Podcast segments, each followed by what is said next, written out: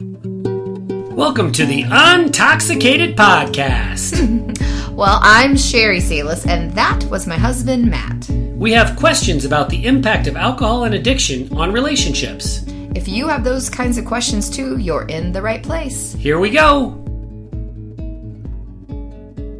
Sherry, we have a guest today, and she is wild and fiery and bold, and she tells it like it is. And she has an adorable new haircut, which I happen to love, but I'm not sure she is a fan of. In fact, I know she isn't because she told us, didn't she?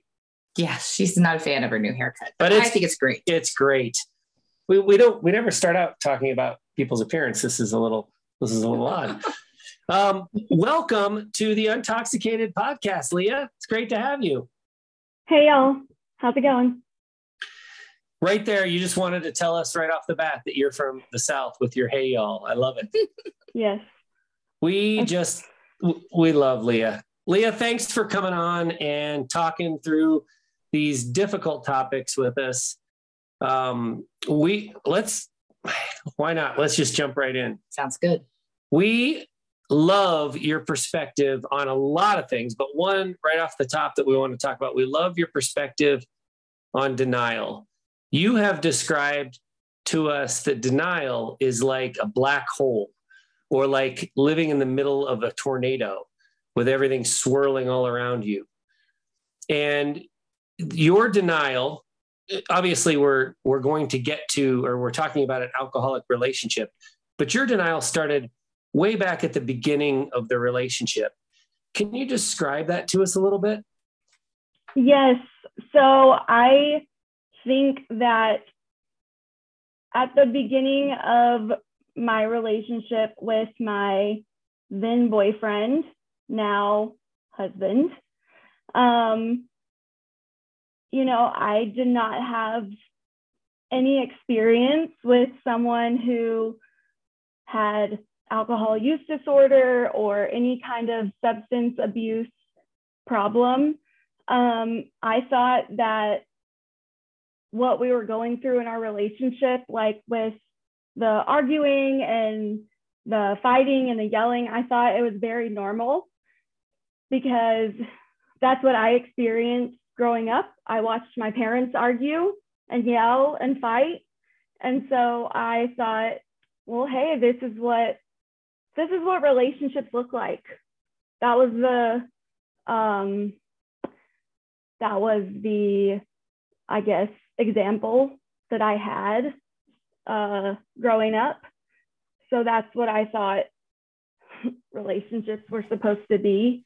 So it, I knew that it didn't feel, you know, peaceful and happy and healthy. Um, so yeah, that's I guess where my denial started. Um, I, I, I guess that's and then it just built up from there. So we started yeah. out, yeah. We we we are very familiar with you know another way to put it besides denial is that the red flags are staring us in the face, but we we just miss them. And I know for Sherry and I, same thing, man. We argued all the time, not all the time, but we argued what we assumed was just a normal amount for a young couple but looking back, oh my gosh, it was all alcohol induced and there was no need for all that arguing. So we can really relate. One of the things that you've shared with us that, you know, another like red flag, but you miss it when you're, like you said, you're inexperienced in relationships. He would, he would come home late or, or not come home because um, he was with his drinking buddies and, you know, not even reach out or text or anything and it was that that was another one where you just kind of assumed this is kind of what it's like to be in a young relationship right? Right. I mean I, you know when we moved in together i was 23 or 24 so like yeah to say i was young i mean yes i was young. I'm 33 now. So that was my first experience in like a grown up relationship and I kind of would think to myself, like, well, at least he's not driving. At least he's yeah. not getting in the car. at least he's not putting himself or like other people at risk. And I would get mad at him the next day and I would say, Hey, where were you? You know, like, what were you doing? I didn't hear from you. And he would say, Oh, I just fell asleep, or Oh, my phone died, or whatever he would say. And like, that was, I mean, at the time, it seemed like reasonable, you know, like what, I mean, like, at the time I thought like what am I going to say to that? Um you know? And I just remember like I remember spending so much time and energy like being so upset and so mad and so worried. Like where are you? Like I I don't know where you are. I'm worried. I'm mad. I'm all of these emotions right? Um and it was always the same thing. I fell asleep. My phone died. I whatever it was. Um and I would say like to him what if I just like what if you just like didn't hear from me for like 12 hours and he would say it's different. It's different. He would always say it's different. And i would always say how? How is it different? Um but he i mean he just would say it's different. Um and so yeah like i just i would uh yeah like red like glaring red flags. And you know it's not like i missed it. Like it was there. I just it seemed back then like a reasonable answer. And like at least he wasn't driving. And like in my mind it was like well at least he's being responsible and like staying there you know? That that's one thing i'll give your generation credit for. When as we meet people who are a little younger than sherry and i we hear less stories about driving Yeah. under the influence. That seems to be way Yeah. more common with with my cohort. Um yeah we don't But- do that. Yeah yeah. but that that whole my phone died thing that's um Mhm. that's a pretty common you know. No one had a charger? No yeah one? exactly. Well Right. but but but like that that i fell asleep right?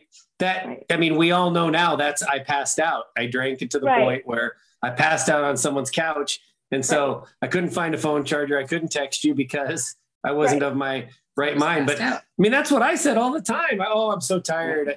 You know, I, I can't believe I fell asleep before dinner, but I must have been really tired from all that hard work I've been doing. yeah, well, that's Right. yeah. I never wanted to ad- to admit the the truth, and that that's exactly what we're talking about: missing those red flags, or or just kind of being in denial. Well, and can I just mention to our listeners, Leah, that um, your husband is a little bit older than you. So he did you feel like he had a little bit more wisdom under his belt? So him staying okay, so that made those excuses. I fell asleep, you know, and and he's not at least driving, made him seem like he was more wise. So you correct correct Okay. he's he's seven years older than me and so i right like i moved in with him and i was 23 24 and so i thought that what this like 30 year old 31 year old was doing was like the smart right like thing to do you know? Like i thought that he was being responsible um and in some ways he was. Like you, you know like you said he wasn't driving like he wasn't getting behind the wheel um and he i mean you know he wasn't calling me either which wasn't my favorite part about it obviously um but right like i um was put i was putting my trust into him right like i wasn't asking the questions I was, like you said, in denial, right? Because I Mhm. didn't, I didn't want, I didn't want to, I mean, like I didn't want to ask the questions. Like I didn't want to see any, uh, anything beyond like what was, you know, what he was saying or, or anything like that. One of the other things that happened it sounds like more than once, um, really made me think again of, of myself and the way I behaved when I was drinking. Um, not because I'm musical, but because I could easily get lost in whatever it was I was doing. You talked about, you've talked with us about how he would be on the patio with a buddy just drinking and playing guitar and it would go late into the night even when you had to get up the next day. And i know Right. from personal experience you, you don't realize how selfish you're being when you're doing that. Um, you're just kind of into it and it's fun and it's Right. it seems innocent and you're you're not away from home. You're not you know you're not a, at a bar or falling asleep on someone's couch so you feel a little bit good about yourself. But that's another one that you were able to kind of just dismiss as um as okay activity and not see the danger in it or the red flag in it right So that one would it would be like an ongoing fight back then because on the one hand I was glad that he was home, right? And I knew where he was.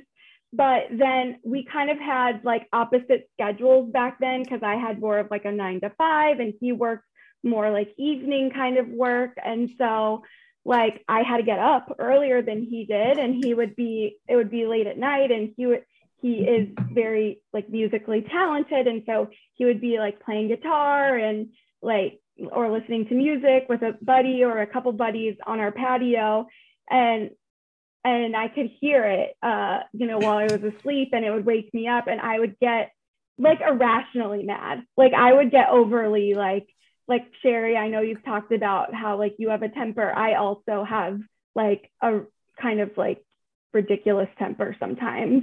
Um like embarrassingly sometimes. My temper is embarrassing sometimes. Um and and so i would get irrationally angry because i would get woken up. And he would say well do you want us to go? Do you want do you want me to go somewhere else and i would say no i want you to stay home and i want your friends to leave. And just like shut up you know? And that would be ongoing and going and going. And i would say like why can't you just like talk quietly please? You know? Um and it would be ongoing and ongoing. Or like why can't you just be respectful of the fact that i need to sleep? And now like looking back in hindsight it's because i was in such denial that we could not have a rational conversation obviously because he was like he was past the point of having a rational conversation. Now I know that I'm much more educated and I know that that was not, first of all, it wasn't an appropriate time to have the conversation. He was not in an appropriate mindset to have the conversation. Like now I know all of that.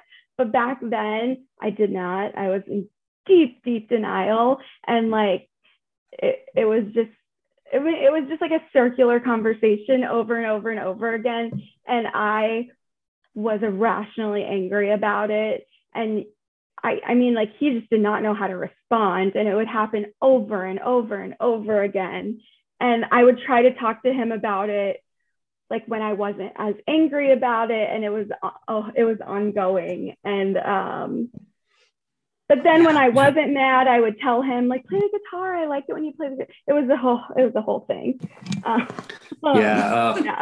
Well, I- I think you hit on the the point of that was that there wasn't the respect because his perspective was, you know, selfish and drinking and having his good time and never considered your schedule being different and that lack of respect. I mean, I wouldn't say that, you know, Matt wasn't up playing guitar, but I mean, he could turn on music and listen to it very loud in our family room downstairs and I could hear it here or he'd fall asleep with the TV up too loud. And Sherry's I would try favorite was I, I am a huge fan of Moulin Rouge. That's my like my Oh. favorite movie of all time, So loud. which is a little strange to admit.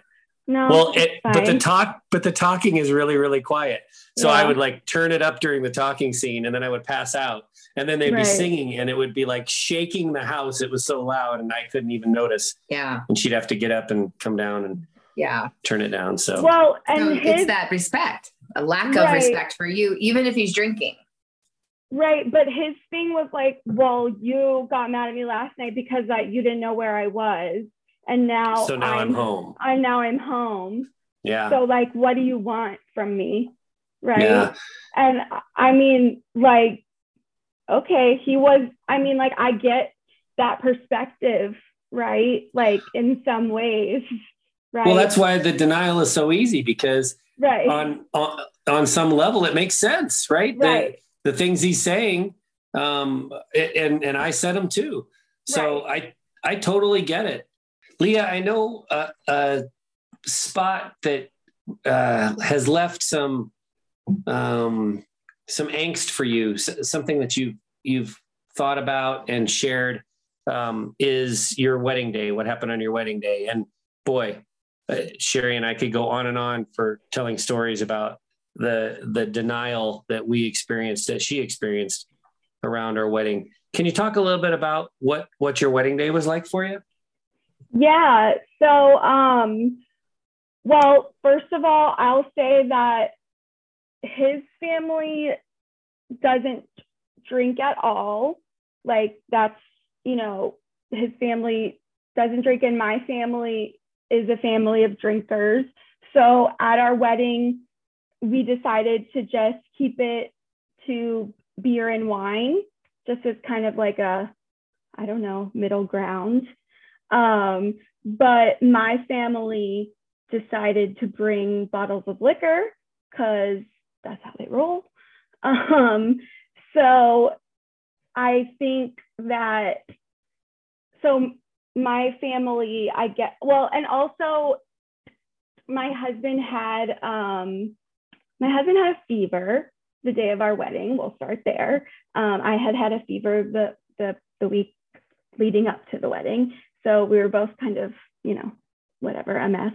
Um, uh, and I, yeah. So I think, you know, I, I, I don't know if he was drinking beer and wine. I want to say he was, but I don't remember. He, pro- he probably was. Um, and I want to, yeah. And, and I, and I think my family was feeding him liquor throughout the wedding um, because, you know, again, that's how we roll. um, like to have fun, you know. Um, and so, anyway, um, and I want to say that at some point, my husband had also um, partaken in a little bit of smoking some, you know, weed also at some point before the wedding, which was likely also with my family because yeah, my family's so fun. Um, anyway, so uh, during the ceremony, I had we had a very non-traditional, fun Halloween themed wedding, which was very memorable and very fun. There were lots of really amazing and fun things about our wedding. We're not traditional people. My family um, is very um, liberal Jewish his family is um, is a more conservative uh, Southern Baptist. So we're like a fun, eclectic mix, and everyone gets along and it's fun. But our our wedding was just like a fun, eclectic mix, you know, of traditions. And so I had a lot of my friends do different readings during our ceremony. And during the ceremony, he um, he was like talking throughout all of my friends' readings and like interrupting them. And I kept shushing him during the ceremony. And I'm sure he doesn't remember and um and would like maybe would like maybe deny it if if I told him that was happening, but I was definitely shushing him throughout the entire ceremony and was like kind of stressing out like dur- while they were reading it um, I didn't drink anything during our entire wedding because I just, first of all, I am not a big drinker. I just never have been. And I really had it in my head that I wanted to look really amazing in all of our pictures. And I just didn't want to look like puffy or sweaty. And so I just, just didn't drink anything. Um, so if you look at all of our pictures, I do look really amazing um, in all of our pictures. And if you look at all of our pictures, he kind of looks like a little disheveled, like, you know, his shirt is kind of coming untucked, his like suspenders coming off. It's kind of, you know, just, I mean, you, you can just kind of tell. Um, now, now, I really want to see your wedding picture. I know. Yeah, I know. I know. Well, and it's going to make me think of those sitcoms or where there's like the hot lady with the like frumpy guy, and people. So you're gonna like, you know, you'll post them. And people like, what is she doing with this guy? I gotta, I gotta show you guys the pictures. I mean, luck, luckily, like I married a really hot guy, so he like looks like a mess, but he still looks really hot. I mean, I got to show you guys pictures. He, um, he is good looking. I can attest. He's good yeah. looking, but and there were people in Halloween costumes, so it looks. I mean, they look really. They look. It looks like a fun way, you know. But um, but you know, his hair is long, so it's like coming out of his.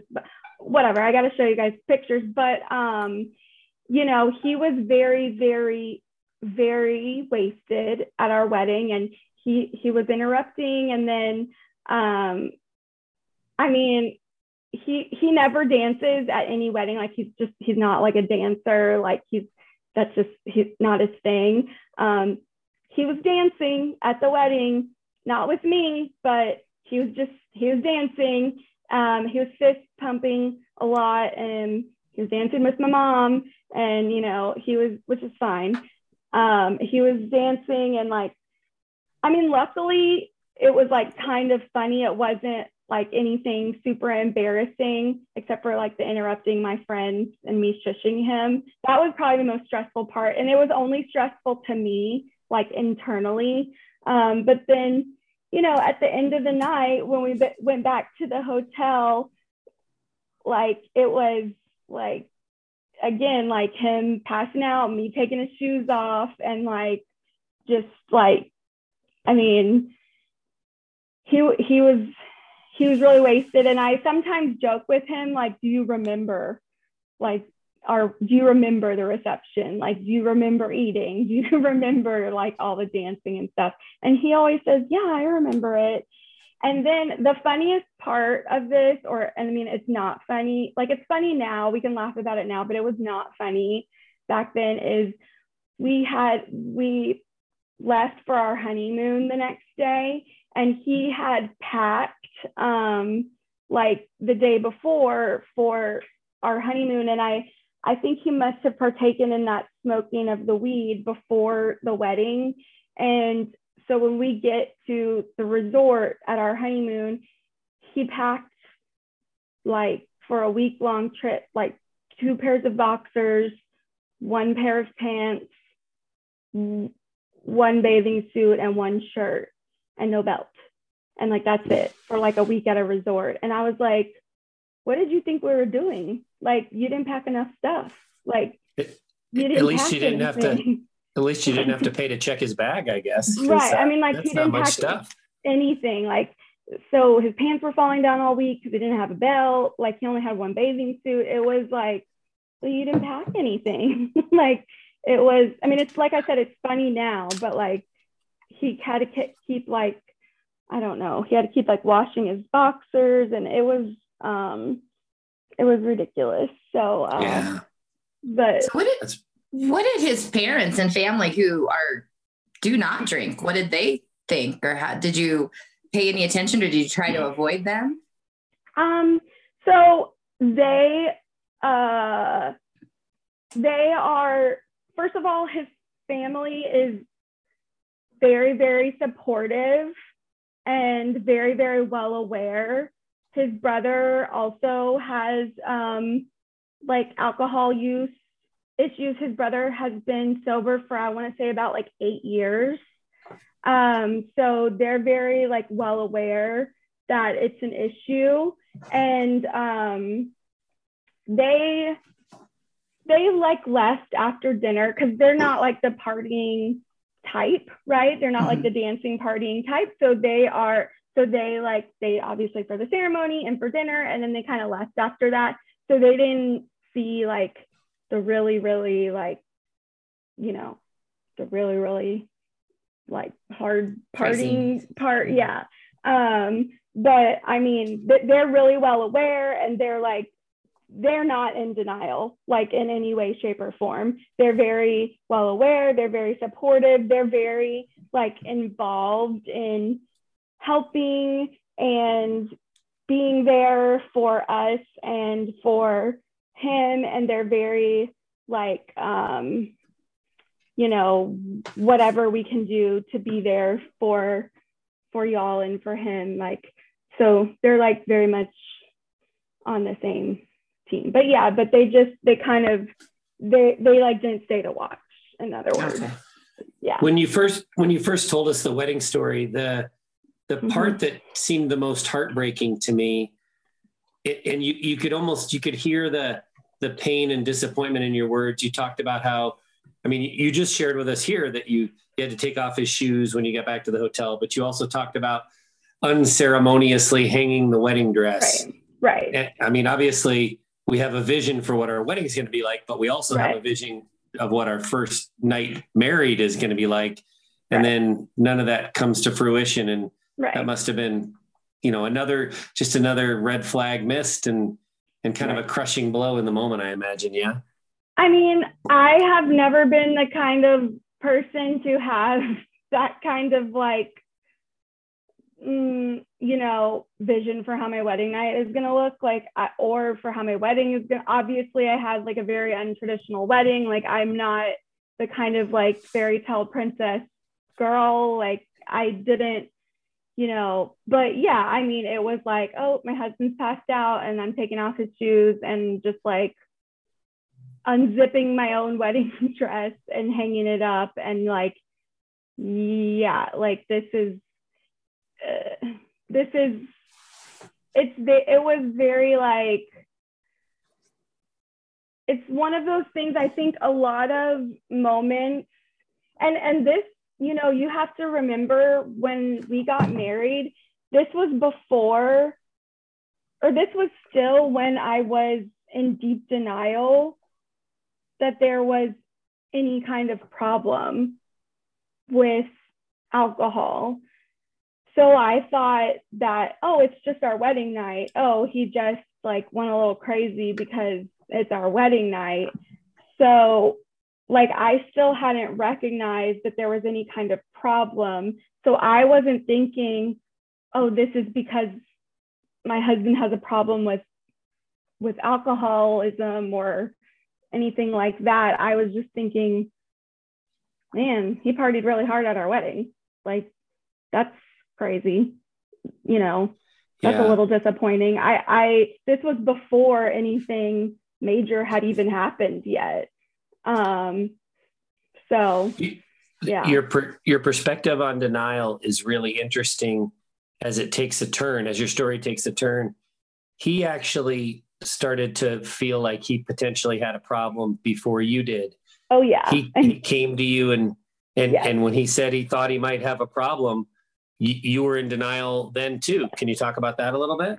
Yes, he again, he is he's 7 years older than me and he tried to tell me several times and he tried to say I think maybe I need to go to AA. I think maybe I have a problem like with alcoholism, with drinking too much, wh- however he phrased it, he tried to tell me and I kind of shut it down. And again, I had never been around anyone with alcoholism. I had vaguely heard of it. I had heard of people with alcoholism. I vaguely knew that it was a disease, it was a mental health thing. I did, I I didn't really know anything about it, but I just said like um I think you're just immature and you need to get your shit together. You know, I think you just need to grow up. I think that if you want to, if you want to drink less, then you can. Like, if Just drink you less. just, just like figure it out. Like, I shut it down more than once, and he tried to tell me more than once. Like, I just I and I don't I couldn't tell you why I was like you know I I couldn't tell you why I didn't want there to be a problem or I didn't because I don't know I I guess I didn't want there to be a problem or I didn't understand what it meant or like be, because you know like I knew people with depression, I knew people with anxiety, I knew people with ADHD. Like I didn't have a problem with any of those mental health. Pro- you know what I mean? Like I just,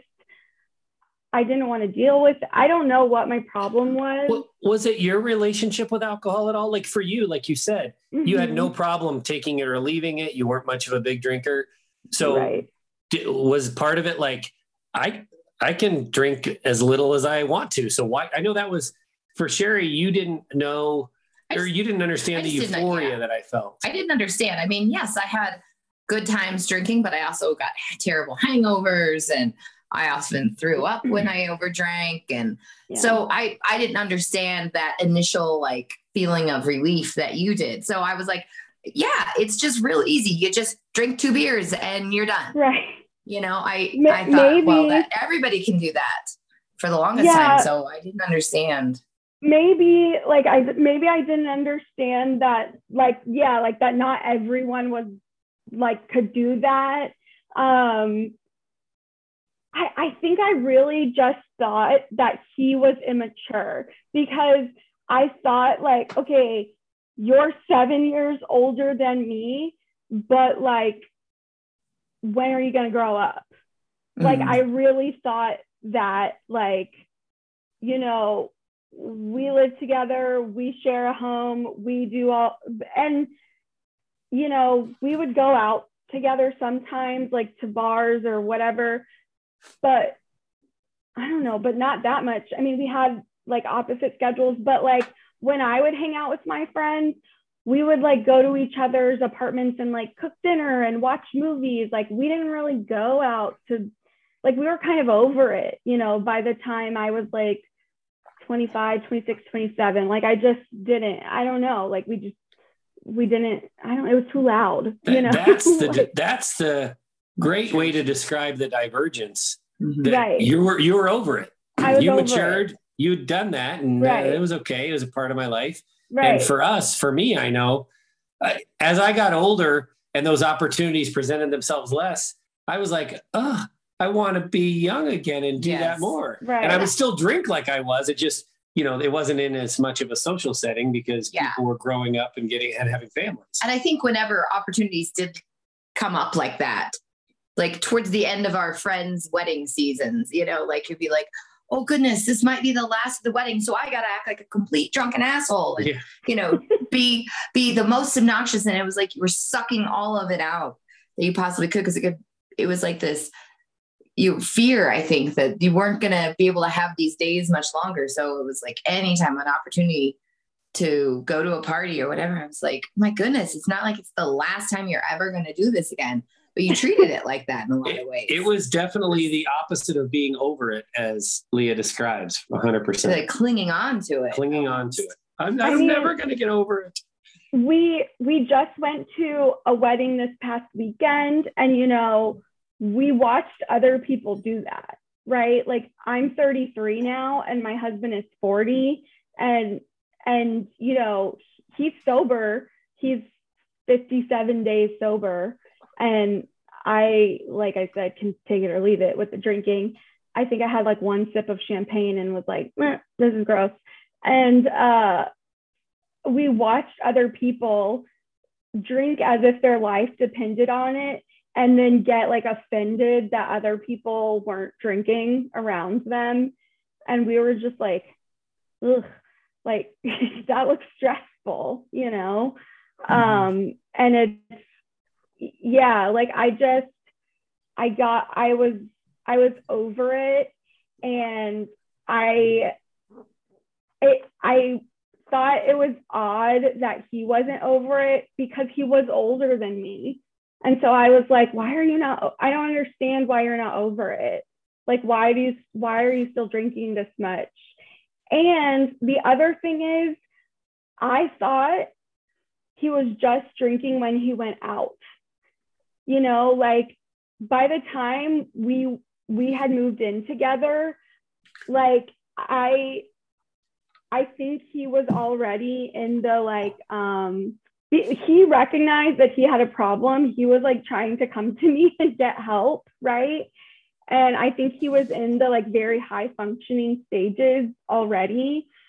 And he was like, I think like drinking in the morning and and like, you know, probably already like having like the slight withdrawals if he didn't but I thought he was only drinking when he went out with his friends. But I didn't realize that it was like a problem. Do you know what I mean? Yeah. So he's he's not hiding that he's drinking overall, but he's hiding kind of how much and when and where. The details. That, That's a that's a lot like what I did. I never if if I was if I was drinking, if I was in a period of drinking, Sherry knew I was in a period of drinking, but she had no idea how much. Right. Um, so I, Or I totally when- get that. yeah. I didn't know it was as bad as it was. That's the other thing is why I was like, what? I don't understand what the big deal is because because you're just drinking like a, a couple times a week. No, he was drinking all the time and I didn't realize it, you know. Like part of the denial. Right. Yeah. So then, so then he got sober, um, did a uh, an inpatient treatment, and and got sober. But then the denial continues. It's just coming at it from a different angle, right? You you assumed everything's going to be perfect now. My husband's sober. Yes. So, yeah, I mean, it, you know, it was like a really long journey. A bunch of stuff happened, but yes, he went, he did the whole inpatient treatment. He did all of the things that you're supposed to do when you do the inpatient treatment. And we both did them. Like we did the family programs, we did the, you know, the Saturday aftercare for a year. We did the communication workshops. We practiced using the I statements. We did all of the things that you do, and we worked really hard on all of it. And we did so well. Like, we did so much better. And it was like we spent a year becoming friends. And like we had always, you know, we lived together. We had, but I, I had never felt up until that point that we were also friends. But Mm. that first year that we were sober, we became friends. And I remember I kept describing it as like the first year that he was sober as it's like I'm having a slumber party with my best friend every night. Like it was Mm. so fun, be, like when he became sober because because yeah, like I it was like more relaxing. It was like okay, you know, we're not fighting all the time. We're not.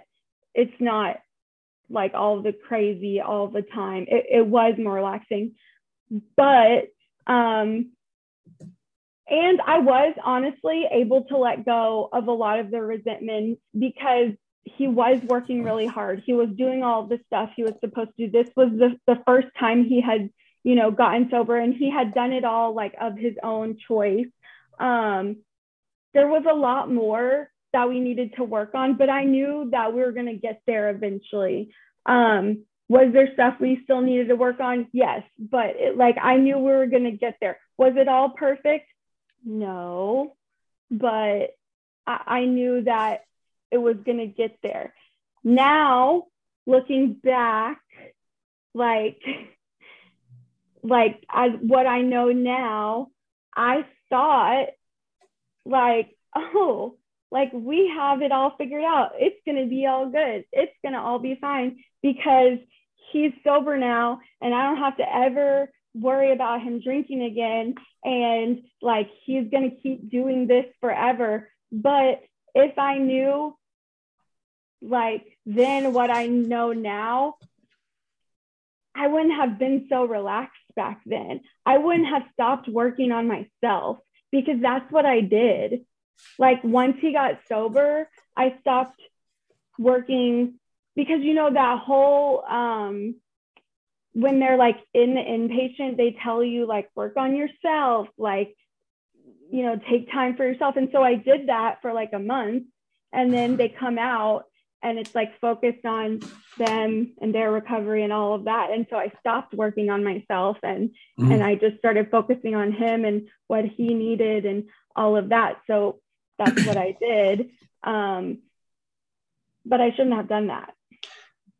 That's interesting. You're so kind of in into this idea that it's going to be perfect now the sobriety fixed everything you even you even shared with us that you almost felt superior to yes. other couples that that I did were drinking because yes. they haven't figured it out yet. We figured it out, right? Yep, we're all good. Yep, I like still went to those um, Saturday meetings and like someone else on our meeting the other day said that they feel bad for talking about the good.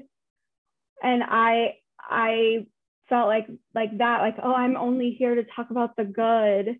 Like i don't have anything bad to talk about because everything's going so good for us you know? But like it i wasn't at all working on myself. I was only thinking about him and us. I wasn't thinking about myself at all. And that was again such denial like I didn't think about what would happen if he did start drinking again. I didn't think about how was I going to take care of myself. I didn't take care of myself at all. Like I only thought about his feelings, keeping Topo Chico in the house. I only thought about how, you know, to make everything perfect for us, you know, and that was again such denial. And then you know two two and a half years went by and it shit hit the fan and he did end up having this like very kind of dramatic relapse. And i had no tools to you know take care of myself and to be okay if if our listeners take nothing away from this episode besides this this is the most important part i think. This is the same thing sherry and i experienced. It when i you know when i got sober it was all about me. It was all about me when i was drinking. I was very selfish drunk but then it was still all about me when i got sober. I gotta work on this stuff. I gotta read more stuff. I gotta learn more. Um, you know all of the effort and focus is on my repair but like you said, we were doing some work on the relationship. It wasn't necessarily effective in our case, but we were trying. But there was absolutely no effort given towards Sherry's individual recovery and the pain that she was in and and just figuring stuff out. And that certainly, you know, it, it took us years before we made Sherry's recovery a focal point. Um, but you're right, because when you know challenges are going to happen whether it's a relapse or just you know what the next hard thing in life. That's that's how we roll right? That's part of it. Um, you've got to be prepared and have the tools like you said to deal with it. And when you've done no work on yourself then you're you're kind of in a, a lost you know a lost spot. So so yeah the, the importance of working on yourself as the loved one of an alcoholic cannot be overstated. So tell us whatever you're comfortable sharing about. You said the shit kind of hit the fan. Um, what, what happened with the relapse? Well, I will say, well, I was going to say, first of all, um, I thought I was doing work on myself. Uh, my husband suggested, why don't you go to Al Anon? Why don't you do this or that?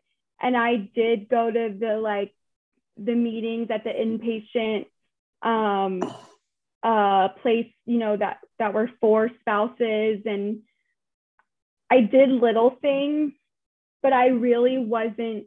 I was doing like surface level stuff. I really wasn't doing anything like deeper until until the relapse happened and I realized, oh, I'm not really doing anything. Um, mm. So I will say that pretty much the pandemic happened. and like many people, um, it was really stressful. And um, and that that's what happened. I mean, it's sure. been it's kind of been like, you know, he got really busy with his job, which caused him to not be as engaged with his recovery and then eventually stop his recovery program that he was doing. And then, as we know, once you stop being engaged with a recovery, like any kind of recovery program, it's really, really hard to maintain the sobriety. So that's what happened. And then he kind of tried to maintain the sobriety himself for a while without any kind of recovery program. Um, and that, you know, for a while it was like a few weeks of sobriety and then back on the drinking. And that went on for a while, um, kind of like a roller coaster of off and on and off and on. And it it's exhausting. And it is I mean, for me personally, I would rather have him either just be drinking all the time or not, you know, because for me, I'm, I hate the back and forth of like, are you going to be this or are you going to be that? Like, I'd rather, and anybody that is in a relationship with someone that struggles with with any kind of substance use disorder knows that it's like well, if they are using today, then they're going to be like this. And if they're not using, then they might be like that. Right. So for me, I'm like, I've been like, just pick, just pick one, you know, um, which doesn't sound great, but that is how I've been. Um, so yeah, it's been like a roller coaster and um, yeah. It's very realistic. That's one of the things that I think is the most interesting about your story. You went from you know, we described all the ways, you described all the ways that you were in denial, which frankly, it was a lot of ways, you know, yeah. especially even when he realized he needed to get sober, you were, you were still in denial. But, but that has somehow slingshotted you into a state of complete reality right. where there's no room for denial left. When you describe that, I know that we have listeners that will relate because I know Sherry, you've talked about that. You, you just you know, in in some ways, um, if I kept drinking, that was the devil you knew. So at least you knew how to handle that. Um, right. All the indecisiveness and the struggles in early sobriety were a challenge for you too, right, Sherry? Yeah, yeah. The moodiness, the the I wouldn't say selfishness because I didn't realize the selfishness that sobriety took, but just the moodiness, the unhappiness that came along with your um, days of not drinking. That made it really hard um, because anything could set you off. It was like your nerves were on the outside of your skin. So you were so touchy that I thought, gosh, at least if you're drinking, you've got something that makes you happy. So when you two are living with someone who's like that, you, you are on high alert all the time, right? You never know which version of your husband you're going to get. Well, and for me, I don't appreciate the sobriety attempts without the recovery. Like mm-hmm. I don't appreciate like, oh, well, I've been sober for 4 days. Well, that's great, but we know it's not going to last if you're not doing any kind of work on yourself. So like don't you know, I don't like appreciate that um you know that statement because you're not and I don't care what program it is. I don't care if it's AA, if it's smart recovery, if it's whatever you're in, like any program will do, anything that you find that works for you, anything. If it's church, if it's the sober kickball team, I don't care what it is. You just find a community that works for you and you go do it. Then, like, you talk to me about that, then that's great. But don't just, if you just like white knuckle didn't drink for four days, then like you weren't really sober. You were just laying on the couch not drinking. Like, don't talk to me about that. That I don't appreciate, you know. Um I stand corrected. Earlier I said if there was one takeaway, it was that you have to do work on yourself as the loved one. But this is a pretty important takeaway as well. The the white knuckling dry drunk thing thing isn't uh isn't going to work long term and um, it's it's hard to witness. So two right. two really important takeaways. Right. So. And I mean, I could tell you like there have been moments that have like I think like you said like catapulted me out of the denial and I don't I think like going into those moments is a totally different podcast episode honestly but um yeah I mean like you said there's just there's no space for denial anymore like it just it just doesn't exist I mean obviously anymore well, so I, I, mean, I think the fact that you have been slingshot or catapulted yeah. out of denial um, is very evident in how how you are handling sobriety now. Like you said, he's just about two months of sobriety, mm-hmm. which is great, really, really yeah. great. Um, but you don't seem you know like like you were before you don't seem like oh everything's going to be perfect now and we're better than other couples and you don't seem overly you seem super realistic you yeah. seem like you're still really working on yourself and right. focused on yourself um, we, we laughed in a conversation the other day and you mentioned right. on this podcast about the topo chico you know you used to yes. be so concerned about making sure the house was stocked with topo chico and now you're like right that's not the solution screw the topo chico right. you know Right. So so what does it feel like now to to go from denial to reality? Is is there calming? Are you waiting for the next shoe to drop, or you just feel like you're prepared no matter what happens? Yeah. Well, I mean, unfortunately, you know, it's really hard to find Topo Chico right now. Um, so I that can't be the solution. Um, I wish it was, but it isn't, you know.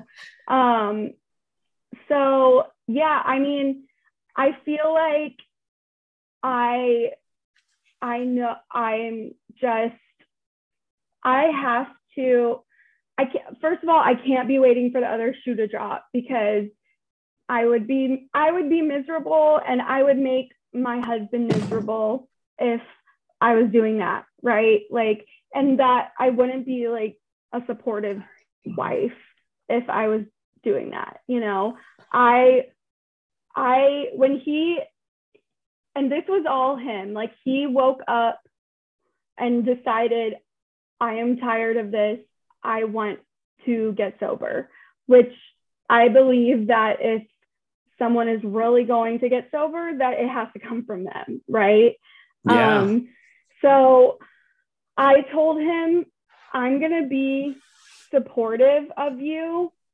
and as and I'm going to be as supportive of you as long as you are trying and like engaged in in whatever program you're doing.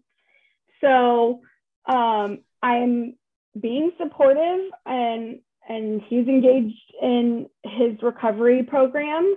Um, but I'm also focused on myself, right? So I'm still engaged in my recovery program just as much as I was when he was drinking. Like, that's not going to take the back burner now that he is uh, really in recovery. And I know that, and he knows that, and he respects that. Um, I'm still seeing my therapist. I'm still taking care of myself.